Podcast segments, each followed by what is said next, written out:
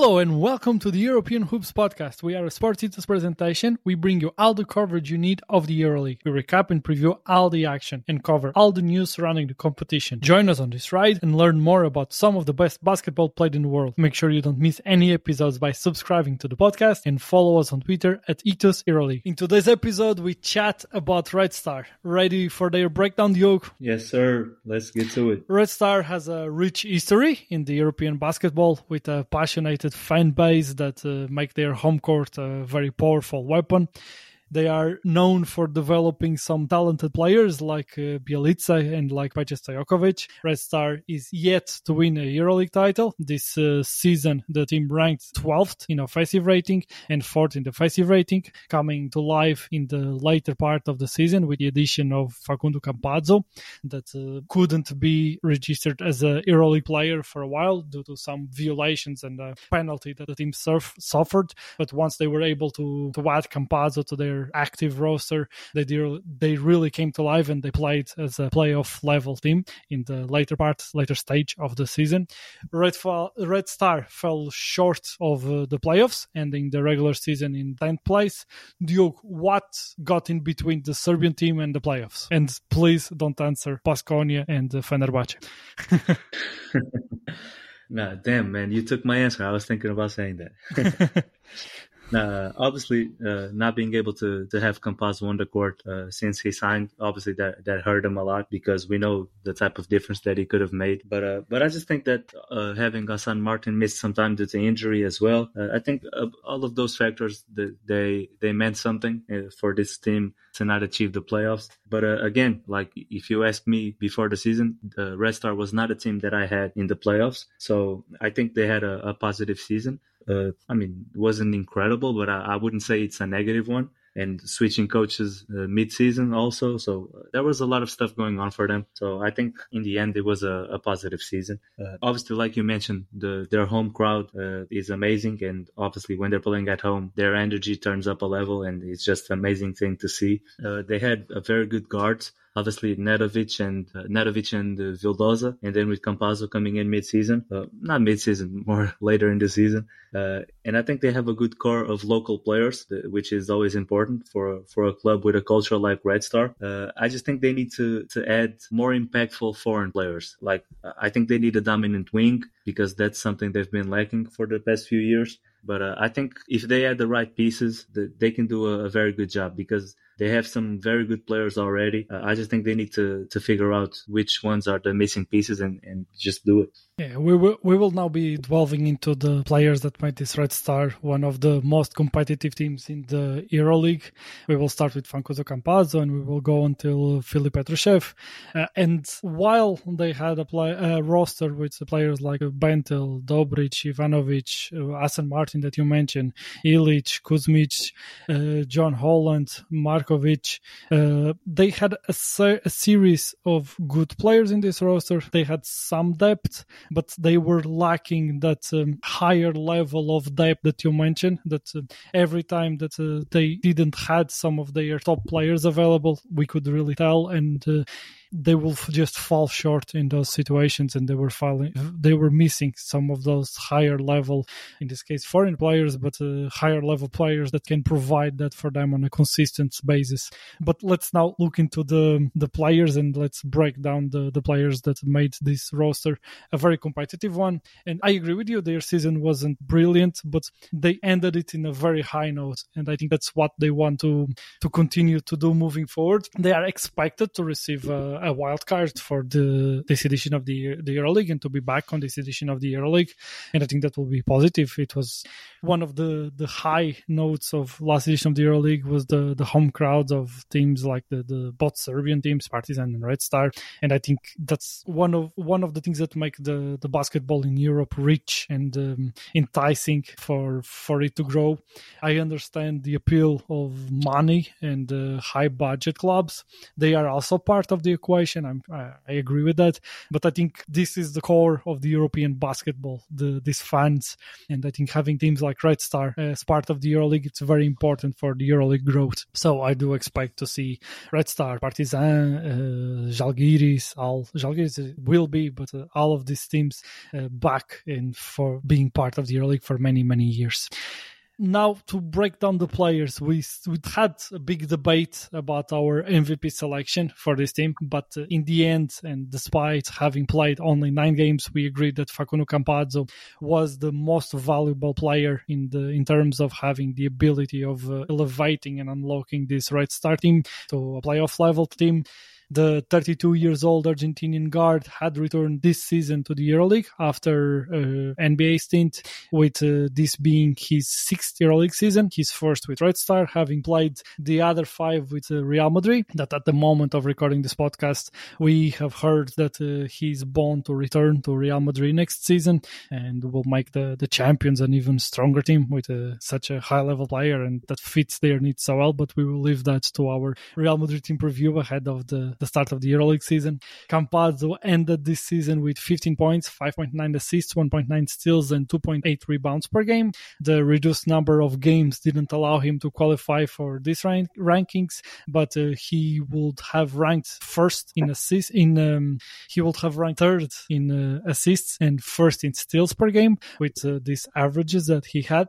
His uh, best game of the season was on round 33 on an impressive home win over the regular season winners Olympiacos Olympiacos, with Campazzo being the MVP of that game with 20 points, 8 assists, 3 rebounds, and, fi- and uh, 5 steals. Campazzo is a two times EuroLeague champions, but uh, with Real Madrid. He won it in 2015 and 2018.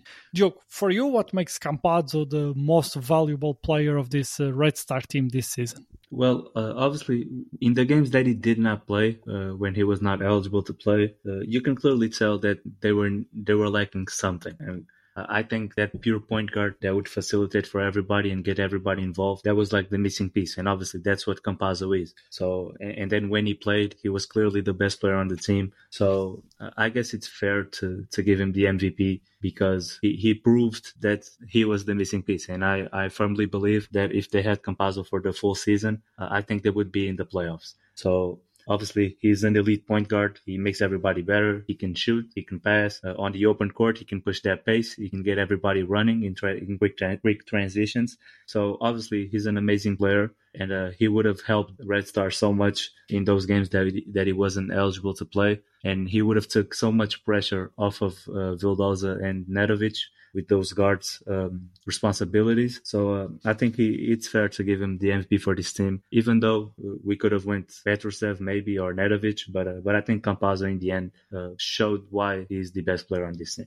He was indeed the player that elevated their ceiling the most and uh, really unlocked them later in the season, and that's why because we are not voting for an MVP, we are just trying to select in this players breakdown the one that for us had a bigger impact on the on this team, and for us, uh, Campazzo was that player.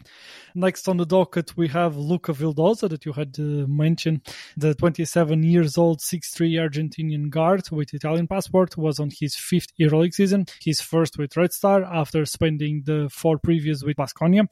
This uh, season, Vildoza averaged 12.6 points, 3.9 assists, 2.5 rebounds, and 1.4 steals per game. He ranked third between all EuroLeague players in steals per game. His best game of the season came game on the round 21 against the, the Serbian rivals Partizan, with Vildoza having the highest PER of the game despite him losing, and he ended the game with 26.6 rebounds, two assists, and one steal. I will be giving you the floor, Diogo, and our listeners know that uh, you were impressed with the steps forward that Vildoza took this season. So go ahead and break down those steps. Yeah, for sure. I, I mean, uh, when I first started to, to see Vildoza was when he was in Baskonia and uh, the point guard was Pierria Henry, and he was playing the two uh, for most of most of the time. And uh, to see his ability to to grow into being a point guard as well, And uh, we saw that when Campazzo was out, uh, he took that point guard role and he, he performed it at a very good level. And uh, that really impressed me because he showed a lot of growth as a player. So that was really cool to see. He, he's a good shooter. He's very good in the open court, in the transition game. He can shoot the mid range, uh, like off of the pick and roll. He can play the one or the two. Like I said, I, I just think he needs to be more consistent as an overall player. Uh, there were there would be a couple of games that uh, he wouldn't show up as much. And especially when Campazzo came back, he, he kind of had more of a reserved role, even though he was starting uh, a lot of times still. But uh, I think he can be a little bit more consistent, and that would be a, a, hell of a way to help this team because I think it's very important for them. And especially if Campazzo leaves, uh, he can he could be that point guard. But there's also talks that uh, some teams are interested in Vildoza, so we're going to see what happens next year. But uh, I think he's a very good player, and his ability to play either the one or the two, I think is his best ability for me because I love those players who can be versatile within positions. So it's very good to see the the way he was able to grow as a player. Before we hit the third high level guard of this team, uh, who do you think it's the perfect backcourt partner for a player like Vildoza? Vildoza still is pretty young; he's just 27 years old, and I think he can be uh, a high level player in the EuroLeague for many years to come. Who do you think is the perfect pairing in the backcourt for a player like Vildoza? Which type of player, of course, not a player specifically, but which type of player is the perfect pairing for him? I think Dante Exum would be an interesting one, uh, and I'll tell you why. Because obviously, Vildoza is not a, a big guard. Like I, am not to say he's short, but uh, in terms of like strength, he's kind of thin. Uh, so I think uh, a stronger guy that can defend and that could switch and attack the basket, like to do different things that he does, uh, I think that would be a very good compliment for him. Uh, so I think a guy like Dante Exum would be very interesting. Yeah, and I will just add uh, to that, uh, Exum also has the some playmaking ability, and I think that's also a key yeah. to have alongside him, like to have two playmakers that can both perform those tasks and uh, distribute those tasks between them. Yeah, and they they could play very well off of each other, so I think that would be a, a very good pairing. Absolutely. Let's continue and let's uh, hit the the third high level guards, and uh, this gives me shades of Monaco with three high level guards in the same roster. And another key player of this Red Star team was Nemanja Nedovic, the 32 years old 6'3 veteran Serbian guard that was on his ninth EuroLeague season. This was his first with Red Star, joining the team after two seasons with Panathinaikos. During Nedovic's career, he won the Euro Cup with Malaga in the year of 2017. This season, Nedovic had 13.3 points, 2.9 assists, 1.2 rebounds, and 0.7 steals per game, with uh, his best game of the season coming on round 16 against Barcelona at uh, home. Nedovic had his highest PER of the, the game, recording 24 points, 7 assists, 1 rebound, and 1 steal. Diogo, how important was Nedovic for this Red Star roster? And do you think that he can provide even more at uh, the early level mostly for Red Star? I do. Uh, I think offensively, he, he can do it all. I mean, obviously, he's an amazing scorer. Uh, he can usually he comes off the bench for that team and he immediately brings uh, scoring and energy, obviously. And while he's scoring, the crowd starts getting into it. And for that team, that does wonderful. That's just wonderful for them. But uh, uh he needs to get better on defense and that's not a knock on him as a player. He's still a great player, but he definitely has to get better on defense because we saw a lot of situations where he wasn't closing games this year because of his defensive issues. So uh, I think he can definitely he can definitely be better on that aspect. And as an overall player, just if he improves uh, in terms of defense because and especially with a coach like Ivanovic, I think that would be very important for him and for that team. Very well. We saw at times they trying to go to three guard lineups, and um, the way that Red Star was operating in those situations was to try to to be extremely aggressive defensively, causing many turnovers from the other teams, and they were able to to do it successful for for moments, but uh, then they weren't able to to to continue to do it when the the other team was adjusting, and many times Nedovic was the the player going to the bench do you? We have discussed that when we were recapping those specific games, but overall, do you think that from these three guards, he's clearly the third option, or do you think that he could have been closing some of the those games over one of the other two guards, and uh, why would he be eventually a better fit uh, in one of those closing situations? Yeah, I think having a facilitator like Campazzo, I think Nedovic would probably be my choice over Vildoza to close games, just because I, I think you always need uh, those guys offensively that can go get a bucket in a close game situation in the fourth. And not saying that Vildoza can't do it, but uh, I just think Nedovic is slightly better at it. And with Campazzo on the court as well, uh, and Campazzo is a good defender, even though he's a small guy. But uh, I think Nedovic would probably be my second uh, guard on, out of those three. But uh, obviously, it was very hard for them to to use this three guard lineup because as the combination of the three, they are very small. And uh, I think the difference for with Monaco is like Okobo is a bit taller than these guys. Uh, Jordan Loyd is a strong guard, even though he's not as tall, but he's a strong guard and he's a good defender. So I think that was like the difference between these two teams. But if you try to play Campazzo, Vildoza, and Nedovic, imagine against uh, Efes, and they have uh, Larkin, Micic, and Clyburn at the three. Like, how are these guys supposed to guard them? Yeah. Like, who, who's going to be on Will Clyburn? You know what I'm saying? Like, yeah. it's very hard because of the size aspect. But uh, I mean, yeah, between the three, I would go Campazzo and Nedovic, but uh, because I don't think he's that much of a liability. Obviously, he has defensive issues, but I don't think he's that much of a liability just to, to not be able to be on the floor. So uh, I would go Campazzo and Adam. I, I mostly agree with you in terms of that being the best pairing to, to close games. I do think that Vildoza might have um, a higher ceiling or might be a more talented player than Nedovic overall, but uh, I I do agree that in terms of fit to close games, I think Campazzo is clearly the, the superior player from the three of them. And as we spoke, we, we named him MVP, so it will be silly to not have him closing the games. And between the other two, I think uh, Nedovic is a better fit, even if I think that Vildoza might be more talented as an overall player. Uh, but regardless of that, you were you were mentioning that uh, Monaco guards are taller players and stronger players, and that allow them to to close with some three guard lineups. And what I have been seeing here, and I, I have two questions to make you here. One is about Nedovic and Vildoza pairing. If they stay together moving forward, how do you think that the pairing works?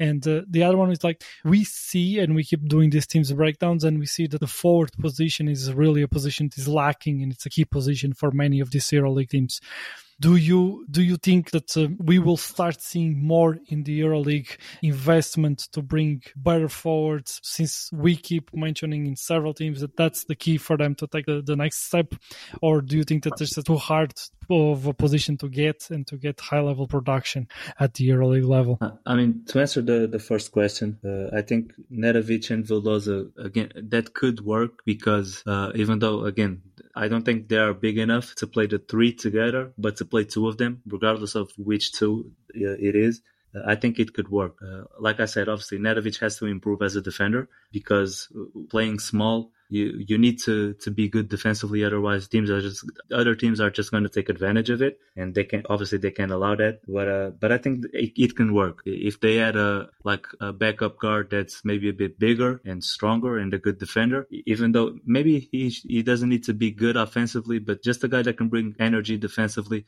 I think would be great for them. Um, I'm not going to say a Thomas Walkup because obviously that's way too much for them to get, and he wouldn't be coming off the bench, of course. But uh, a defensive minded guard, I think would be very good for them. And then uh, about the forwards, I think I think they need like a, a three, a small forward who is a, a, dominant scorer. I think that would be very important for them because they they're only getting uh, scoring from Nedovic, sometimes Vildoza and Petrusev inside. Uh, I think they're missing that wing who can really score. And uh, as a power forward, I, I think it's one of them. It's probably the second most important position in today's game. Those power forwards who are high IQ forwards like uh, Sigma like uh, Smits, like and and those guys are tough to find. So if they can get a, a pure scorer and at the wing and a high IQ guy to, to play at the four, I think that would be very good uh, for next week for next season. Yeah, I absolutely agree with you. And those forward positions are at a premium. And that's why when you are able to to find and have on your roster players like uh, Nigel Hayes Davis and uh, Jean Pierre, it really makes a big difference for you and your ability to, to perform and to compete. You were asking before uh, who would guard uh, Will Clyburn, and that's our next player that we will be breaking down for sure, Luka Mitrovic. Uh, the 30 years old, 6'9 Serbian forward was on his seventh year EuroLeague season, having played six of those with Red Star. For the season, Mitrovic averaged 7.6 points, 4.4 rebounds, and 1.9 assists per game, with uh, his best game of the season being coincident with Nedovic on round 16 against uh, Barcelona, with uh, him having 18 points, 8 rebounds, and 3 assists. Dio, what made Mitrovic such a key piece for this Red Star team? Uh, I just think that uh, as a big forward, like as a big power forward, he, he has a very good footwork, like in the post. Uh, I think he's a good passer in that position, which uh, again, like I mentioned, Sigma. I, I, think it's a very important aspect for a, a forward and an inside player to be able to, to pass the ball. So uh, that's a, a, very good aspect of his game. Uh, he can put the ball on the floor. I just think he needs to to be a bit stronger to to bang with those bigger guys in, in those positions. And again, similarly to other players, because I think in this Red Star team, this was a, a collective problem, not just uh, of individual players. Consistency. I think as individuals and obviously as a team, they were not consistent throughout the year. So I think that's a, a part where they need to improve as a whole and in, as individuals, of course let's now look at the players to keep an eye on for the future. And uh, this team has a special one that really had a good season this year. We will break down Filip Petrushev, the 23 years old, 6'11 Serbian big man. He had a breakout season with Red Star, and uh, this was his second EuroLeague season. His first with Red Star after previously playing for Efes, where he became an EuroLeague champion. The young EuroLeague star is definitely a player to keep an eye on for the future. He have ended this season with 10.7 points, 5.2 rebounds, 0.5 steals, and 0.7 blocks. Petrushev shown great flashes during the season, including his MVP performance on round 17, leading Red Star to a road win in Valencia with 25 points, 8 rebounds, 1 assist, 2 steals, and 2 blocks. Is Petrushev a future EuroLeague superstar, and what improvements we can expect to see from him? I think he has the potential to, to be a superstar. Obviously, we have to see how he develops his game but uh, I think he's very good in the post. He's mobile and athletic enough for, for a guy that size. He can be a lob threat. He has a, a good footwork. I just think he needs to be better defensively, and, and, I think he needs to be more aggressive overall on both sides of the ball. I think he had an amazing season. Uh, he was one of the, the best young players in the competition for sure, and I, I think he has a lot. Of, uh, I think he has a great career ahead of him in EuroLeague. So hopefully he keeps working hard and developing a, a better defense and just be more aggressive overall because I, I, feel like he has the the abilities to, to take over a game. So hopefully we can see that next year. He has the ability to play as a tweener, both as power forward and center. I personally expect him to, in the long run, to be a center and to to be a dominant center. And his mobility and uh, some shooting ability, and uh, I think that will give him some advantages if he plays as a center that he doesn't have as much as a power forward. Even he has the ability to play both positions, and I expect him to, to become a star, to become a high level player and contributor to the center position moving forward at the, the EuroLeague level. But to wrap up this episode, and to end this episode, it's time to talk about Coach Dusko Ivanovic. The coach from Montenegro has a long career with awards from all over Europe, including the nomination of Spanish Coach of the, the Year in 2001. Dusko Ivanovic took over Red Star uh, as a head coach in November of 2022, as you had mentioned, with the season already having started started uh, after he's serving as Baskonia head coach until November of 2021. Duke, go ahead, take the floor and break down Coach Dusko Ivanovic for our listeners. Well, obviously, he, he came into the team uh, because the club felt like they needed a, a, a more disciplined coach with a, a bigger authority, a stronger authority, uh, I say.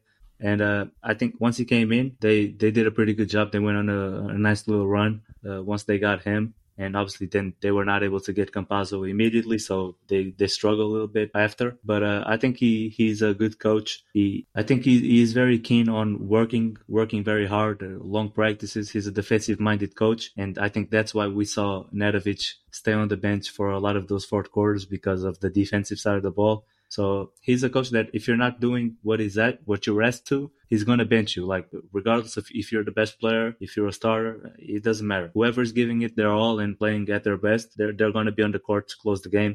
And uh, I, I think he did a, a very good job with this team because they were very competitive throughout the year. So uh, if they if they stay together next year and if the core of players is kind of the same, I think it will be good for them with a full year of work to, to be better. And I think that crowd appreciates the, the defense and the the the aggressive and the aggressiveness and the intensity that this team provides. So we'll see what happens next year, but hopefully they are a, a contender to to try to be in the fight for the playoffs because EuroLeague is in a better place when you have a team like Red Star with those fans being uh, good. So we'll see what happens we expect them to be back next season and to continue to build up where they left, even uh, if they won't have their MVP, Campazzo.